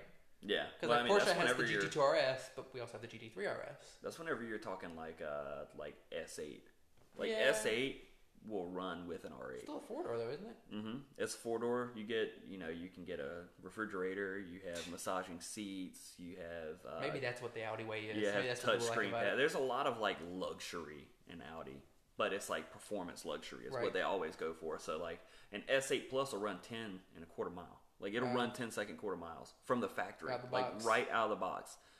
10 second quarter miles and then but you're also 10 second quarter miles getting a back massage and heated and ventilated seats And your kids sleeping in the back your seat. kid's sleeping in the back seat. You've got a refrigerator back there. You know, your back seat actually reclines and folds back, and also massages. You know, uh, your headrest is an actual touchscreen tablet that you can just take off, We and have those. you can control everything in the car. You've got direct pinpoint matrix lighting inside the car to direct it exactly how you want to. that And you can ask control. why? It's because it's a German car. Yeah. And it's because it's Audi. Because yeah, it's just German. Das ist gut. Yeah. It's ridiculous. And the most complicated things you will ever work on in your entire life. I was told whenever I was in school, uh, one of my teachers was a old Mercedes tech. And he was like, Oh, you got a job? You got a job with Audi? I was like, Yeah. He was like, Listen, dude, if you can make it working on Audis, you can work on anything, I promise. Yeah. He was like, if you can figure out those cars, you can literally figure out everything. Because I mean, they're so over engineered. It's ridiculous how over engineered these cars is, or are. God, um, No high school. It's okay. it uh, like, like uh, You just got that. yeah, I was like, oh god. Um, like you've got you know like a simple push rod that just goes from the back of your brake and pushes into a cylinder. Well, in an Audi, instead of it being one rod that goes from the back of your brake pedal and pushes into a cylinder, it's going to go from the back of your brake pedal to the firewall, push on another another rod that goes up, comes to this rod, that one also goes up, goes back, and every single one of them is adjustable. Has to make it as efficient and, And you're like- customizable as possible. You're like, why? And 99.9% of people who ever drive one will never know or care. Yeah, and the thing is, if one little thing is slipped up at all, if one thing is a quarter turn off, it won't work. It has to be perfect. That's why I think about like Porsche. All the new Porsches. I don't know if Audi has done this. The door, like the interior door handles, aren't even connected to the door. Like they're not. Well, they're connected to the door. They're not connected to the locking mechanism. They're yeah, electric. they're just electric. It's So just a you just- potentiometer. Yeah, you just touch it, and you barely have to pull the door handle out. So when you Uh, open the ours door- actually have a mechanical override though. So if you open the, you touch it and like open the door, ba- you barely open the handle. You just kind of you know flip it out a little bit electronically to open the door, but you can grab it and pull it all the way out, and it manually overrides that. It's the weirdest thing with so ours. if your like battery dies or Right. something, you can still get out of your car. if, I think we have a different way of getting around. I don't know actually. I haven't really played around with it too much, but you open the door and like it just feels like you're just pulling. Like it doesn't feel like you're opening a door. Yeah, like, you it know, feels you like feel that you're flipping a switch. It's like You're that just clunk clunk you get when you open a door handle. Well, you don't get that at all. There's no It's just feedback. And That's it all you just get. Mm-hmm. opens the door. The door just opens and it's super light because it's motored and powered. Do y'all have uh, soft close doors that close Yeah, yeah. themselves? Yeah. The Panamera is really cool because like the joint that you know the door swivels back on. I think it's all like a circular thing with ball bearings, so you can stop the door at any point. It doesn't have like a you know how you open the door and it Ah. stops somewhere. Yeah. you can just drop the door and it stays there. That's you can, cool. You can open the door however wide you want to, That's cool. and it stays. Yeah, because most cars have like what one or two detents or something yeah, like that. two or three, I think. Yeah, it's usually what you get, like the wide open, the barely open, and the regular, whatever. yeah. Yeah, Panamera, you can leave it wherever you want it, but if you get within like a couple inches of the door, it just closes itself. That's cool. That's cool. No reason to have any of that, but No, not at all. Well, I'm, I don't. I just, just think it's so bougie to have a door that closes itself. Like you don't have to slam the door shut. You just barely you touch it to just- the car and it closes by itself. I just slam them anyways because I don't have time to sit there and wait and watch Yeah, I my get- watch my door close. I ain't got time for that kind of shit. Apparently, they're super strong too. Like if you stuck your finger in there, it'll break. Oh, your it'll, finger. it'll yeah, it'll hurt you. It'll hurt you. I've uh, I've seen it almost happen a couple times because uh, some Audi techs are just a little special, a little special, a little special. little special ed. We've got to get. I I'm ready to get back to work. I've got some new guys. I've got to straighten out. Oh goodness. Yeah, we've got like I don't know what what my boss has been doing, but he's been hiring so many people. So many. Like we've got like 12 new people. It's Jeez. ridiculous. You guys have a lot of people, and you guys have less space than us. Yeah. I'm like, why do we have this many? I mean, we're turning hours. Hours. We're turning hours. Like we're beating Audi Raleigh every single month in every aspect. Good. Like part sales, hours, you know, grows, everything is just we're we're just stopping them in the ground, and they have twice of what we have. But I mean, then again, we work twice as hard. While you've been out of work for hurting your ankle, you've had a lot of time to play with your kid. Oh, we've been playing hard. What does that mean to you? What does being a dad mean to you? That is the best thing I could ever want in my entire life. Like I wake up in the morning and I'm just so happy that, that I'm just that I'm his dad. It's just the best thing ever. Like that kid wakes up and it's just, "Hey, dada." Yeah. And we're just best friends. Like that is like the 100% that is my best friend in this entire world. All he wants to do is be me. And it is just so cool. The little dude. I can't wait to get home and see him. He's been uh parks opened up yesterday or day before yesterday and that we've been going every day. And like I, yesterday I had him so wore out. We played so hard at the park and like I can't even run or anything yet. Uh he thinks I can though cuz for some reason uh, or Or he doesn't care if you can't. well, he he would try to get away from me, but he didn't realize that I can just walk the other way, like around whatever it was, and still get him. So he was like, I mean, sprint, full sprint, back and forth across this park for hours.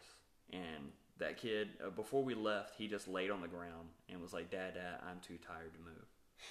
And he just laid there. He's like, "You got to carry me to the car." And I'm like, "No." I'm like, "Get up, punk." And he's like, no. He's like, I can't. I was like, you're going to get up or Dada's going to get you again. And he's like, he just hops up, sprints to the car because he knows that I'm about to get him. Now I'll just hold him down and tickle him. Yeah. That's it. Just just hold him down, tickle him, act like I'm going to beat him up or something. And it's just the best thing ever. He's four now? Yeah, he's four. That kid lives a better life than almost everybody I know.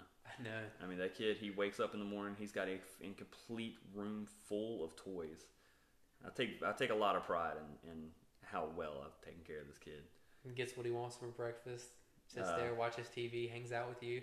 Yeah. He uh he's so smart. He just kind of goes and does his own thing. He Yeah. can cook eggs by himself. Yeah, you've taught him how to cook Nah, a little bit. I've taught him like literally he'll go in there, turn the stove on, crack an egg, throw it in the pan. He puts a little oil in there first. Oh, you goodness. know, like he really like he actually will go in there and cook himself some eggs, and he's four. And uh, he just he's so smart. He should be reading by the end of this year. which I think is going to be great going into kindergarten already knowing how Because to his read. mom likes to read a lot, so maybe he'll get some of that. Yeah. And I mean, I've already got him doing basic math, like basic addition, subtraction, Right. stuff like that. He's doing a lot of, uh, I mean, he's doing a lot at school too. Like that, it's cool because his preschool's actually like ran through the state school system, so he's actually like takes tests and is graded on stuff when he's only four. It's not just school's not just going to school and playing. Like he actually had like a homework assignment for Yeah. the weekend. Like he had to bring this uh this uh, teddy bear home, and uh, we had to like make sure that he read to it at night and brushed his Oh, teeth, and he had like all this stuff, and it, It's we have to probably like the cutest thing ever. yeah, we have to like actually document this, like everything. Like we have to take pictures, print them out, and put them like in this in this project, and uh, it's so cool. And it's nice because I feel like a lot of parents wouldn't care enough to do that for their kid too. Yeah, yeah, that kid. Every single about every single thing about him is like my biggest concern and my pride in a Yeah. way. What has it been like? Because obviously you had expectations whenever your wife was pregnant with him. Like those expectations compared to the reality four years later, you pretty much spot on with what you thought it was going to be. They exceeded most Yeah. definitely. Exceeded How those so? expectations, just in every way. She was so perfect the entire time she was pregnant. Like there was it, there was nothing like that. She like her nutrition, every single thing about her, just changed, and she like it didn't matter. Everything was just for him. Like everything doesn't matter what anybody told her. She would like, I remember she was so funny about people like smoking around her and stuff. If Yeah. so- like if her mom came over and she like walked out and like Amanda walked outside, and her mom walked outside and lit a cigarette, Amanda would just go off. Yeah. Like that was it. Like she was so, so and she's still like that. Like nobody smokes around him. Nobody does anything like that. Like it's not that I don't want him. You know, I just don't want. I don't want him to expose to sec. Nobody wants him to expose to like secondhand smoke like that. Right. Uh, but yeah, I mean, she's just, she's just, I mean, she's she's kind of a momzilla. She can be. She's like right on top of it. Like nobody touches that baby, whatsoever. But she's been like that. I mean, since before he was born. Yeah. And meanwhile, you're over here flipping him through the air, throwing him ten feet in the air, riding around Yeah. motorcycles with him. Oh, he knows that dad dad's ready to party. Like we just we play, we play hard. So it's not like you're being overprotective. Like, oh my god, don't hurt my baby. It's just like yeah, it's just Don't oh do she's anything she's stupid. like please don't please please be careful please this please that and I'm like babe guess what Noah did today she's like what I'm like he did his first wheelie on a dirt bike she's like what she's like, all right send me the video I know you got one I'm like all right so I send her the video and here's Noah and my buddy Ridge doing a wheelie going across his front yard on a dirt bike and meanwhile I'm sitting on the sidelines watching in crutches standing on crutches watching my But that's son okay. do wheelies across the yard. And Noah had the best time of his life. That kid's ridden everything. He's ridden four wheelers, three wheelers, dirt bikes, go karts. I mean, you name it. He's driven a GTR. Like he, he sat in the front seat of me with me one time, and I drove a GTR, and I mean, we did like a full launch control. Yeah. He's dri- I mean, he's ridden in yeah, you weren't letting him drive a GTR by himself. yeah. He's ridden in, I mean, 700, 800 horsepower cars, doing full pulls down the road. Yeah. And, like, I mean, we're talking, like, fully. He, I, like, moved his car seat and everything just to take him for a ride in this car. And he thought it was the coolest thing in the world. And he just, that kid has zero fear in his little body. And his, that, that little body is indestructible. need to get him in a race car. Yeah. The stuff that I've seen that kid go through, oh my God. We should get him into go karting, Yeah. especially if he has zero fear now Oh, yeah. and he gets good at go karting. He wants a motorcycle really bad. Mm, do motorcycle racing. Yeah, I really want to get him like you remember the little pocket rocket, Yeah, like just uh, the little stuff. baby motorcycles. I really want to get him one of those. They're expensive. They're like 300, 350 bucks for like a used one. Um, which I Hey, mean, it's not. electric or gasoline. Uh, I want to get him a gas one, like kickstart little fifty cc two. Make him take care of it too. Yeah, and that'll teach him uh, the importance of maintaining. Things Something. that five year olds shouldn't really even know how to do, but apparently he's going to.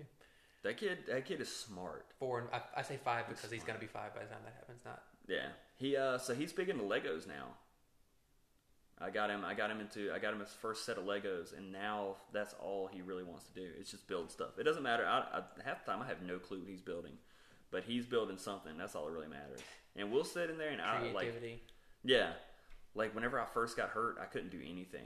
So I just like I couldn't I couldn't stand, I couldn't walk. So I just would like lay on the floor in his room and we would play Legos for like 8 hours a day for like 3 weeks. It was like 6 8 hours a day we would just play Legos.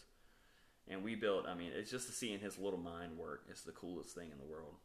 Well, it sounds like he's really, really far ahead of the curve with that kind of stuff too, because Yeah, most people don't get into that kind of stuff till years later. yeah. Like he's really he's he's he's far ahead on everything. That kid excels in everything. He won't ever let you know it though, because he is such a clown. Yeah, That kid, he's just like me. Poor guy. and he is He- hyper as all get out. Has all the energy There in is the world. yeah, there is nothing that slows him down whatsoever, except for a wall, and that slows him down for just a couple seconds till After he, gets breaks the back up. drywall and then goes through and uh, Yeah. Oh yeah. He. I've seen him run headfirst straight into a wall many times. Hits the ground, hops right back up, and goes right the other direction. Like his glasses, I didn't realize that. I was like, why is her, are his glasses so messed up? And it's because I've seen him fall and slide on his face across the ground so many times, and then he just hops back up, brushes his face off, and just starts running again. I'm like, Jesus, dude. no fear. I love it. I love it. I what wish- else could you ask for, honestly? Yeah, I mean, he's like the perfect kid. He really is. Most people are trying to get their kids to ride a bike without falling down. Their kid's scared of falling down and scraping their knee. yeah, Meanwhile, he's like, yeah, let's do a wheelie on a dirt bike. yeah. He he learned how to ride a bike two days after he turned four, and he just like we were at we were at my buddy Ridge's house. We sit down. Uh, we're hanging out with everybody, all the parents, and one of the little boys there. He's like six or seven. He had a bike with no training wheels. And he's riding up and down the driveway, and Noah's like, Noah just goes. and He asks this kid, "Can he look at his bike?" And the kid's like, "Yeah." And Noah picks up this kid's bike. He goes, Dad, I want to ride this one. And I was like, Are you sure, buddy? I was like, You're going to fall. And I was like, I just want to make sure you know you're going to fall. And he's like, He's like, I know, I'm going to fall. I was like, It's going to hurt, buddy. I was like, It's not like falling regular. Like, you're going to fall and you're going to fall hard. He's like, I know. And I was like, All right. And I pushed him down the driveway, and that was it. He took off and was gone. Didn't he fall? Uh, the first first run, he didn't fall. He went down the driveway, and then uh, Ridge caught him at the end of it because he obviously he couldn't. He was trying to figure out how to stop and stuff like that. And then within a couple hours of him doing that, he I mean he fell. God, he fell Hard. so many times because he would uh, he would try to turn. Without He leading. didn't realize, yeah, without leaning. So he would just turn the steering, he would just turn the wheel and just slam on the ground hard. And I'm like, dude, you gotta lean, you gotta do this.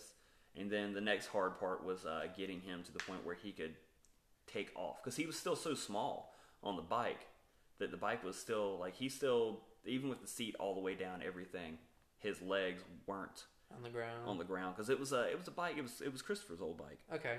so it was uh, like 16, and he's four, so he should be on like a 12 Yeah. you know. But he's like he would throw his leg over the seat, pe- the, like take off with one leg, throw his other leg on the on the pedals, and take off. And that was it. God. So he was riding this bike; he can't even touch the ground, Things four year olds shouldn't be doing. and he just, I mean, he he did it though. He made it himself. He made it his own, his own little thing, and he. There's no stopping that kid, and he's a big four year old though. Like he's uh we're, he's in five T, five T clothes. He's been in five T clothes for a while now, and he's about to go to six T because he's already outgrown everything. I have no context for what that means. Is that like Uh, five year olds? five year old clothes. Okay. Okay. Yeah. He's wearing five year old clothes. He's going to six year old clothes because he's just getting so big. Sorry, I'm over here. I'm not a parent. I don't really plan on being one anytime soon either. So We can come borrow mine if you want to practice. I'm good. I'll pass on that one. Solid pass. he's a good time. You know you love that kid. yeah, It's funny to see you two together. he's a little terror. No, I just re- I, I still have a video of you playing football with him. You were holding him Was I? I playing football. can't remember. Yeah, you were rushing all the Oh, other kids oh, in the backyard, I remember and this. just pushing Yeah, them yeah, yeah. down. Yeah, and yeah. you were holding Noah like he was a football the whole time. I think he held the football. Yeah, he held the football and you were holding him like a football. And just like sprinting back and forth across the yard. He thought that was the greatest thing in the world.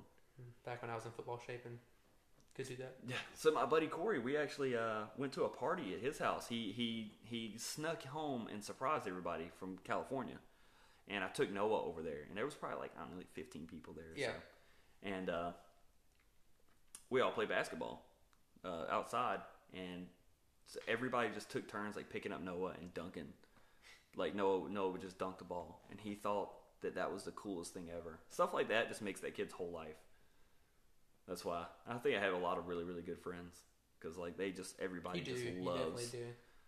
loves my little boy. So he just did a project at school, uh, and he had to name off all of his best friends, and my buddy Ridge was number one. Oh my he was like, gosh. "Who's your best friend, Ridge?" Every time you ask him, who's your best friend? Ridge. Except for Dada. Ridge is the unofficial godfather. Yeah, it's Dada, Mama, and Ridge. That's it. And then after that, it's like Hector, and then it's uh, Corey, but he's in California, and it's just you know it just keeps on going. It's so funny to me. That kid is a mess, but he just loves to. He just loves to play. He likes to get picked on. He likes to get picked on. He likes to get picked on. I get him. I get him. I just hold him down and tackle him every time he messes around. So I dealt with that too. he keeps messing around.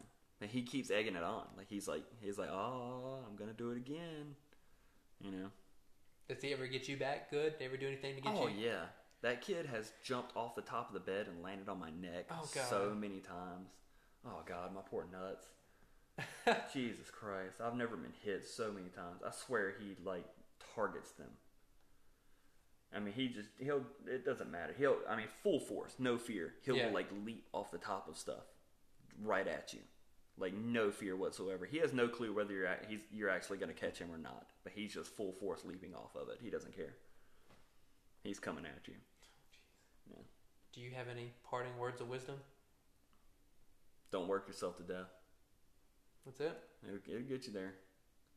You'll get there eventually. Don't stop. Just, but don't want it right now. Yeah. Yeah. And don't let your kid jump off the bed onto your nuts. Yeah. Don't do that. That hurts. It's not really. I don't let him. Nobody lets him. He just does it. him these things. I don't. I don't. Nobody teaches their kid that. That's just something that happens, God, he gets it from you. unless his mom taught him. And if he ever admits to it, we're gonna have words.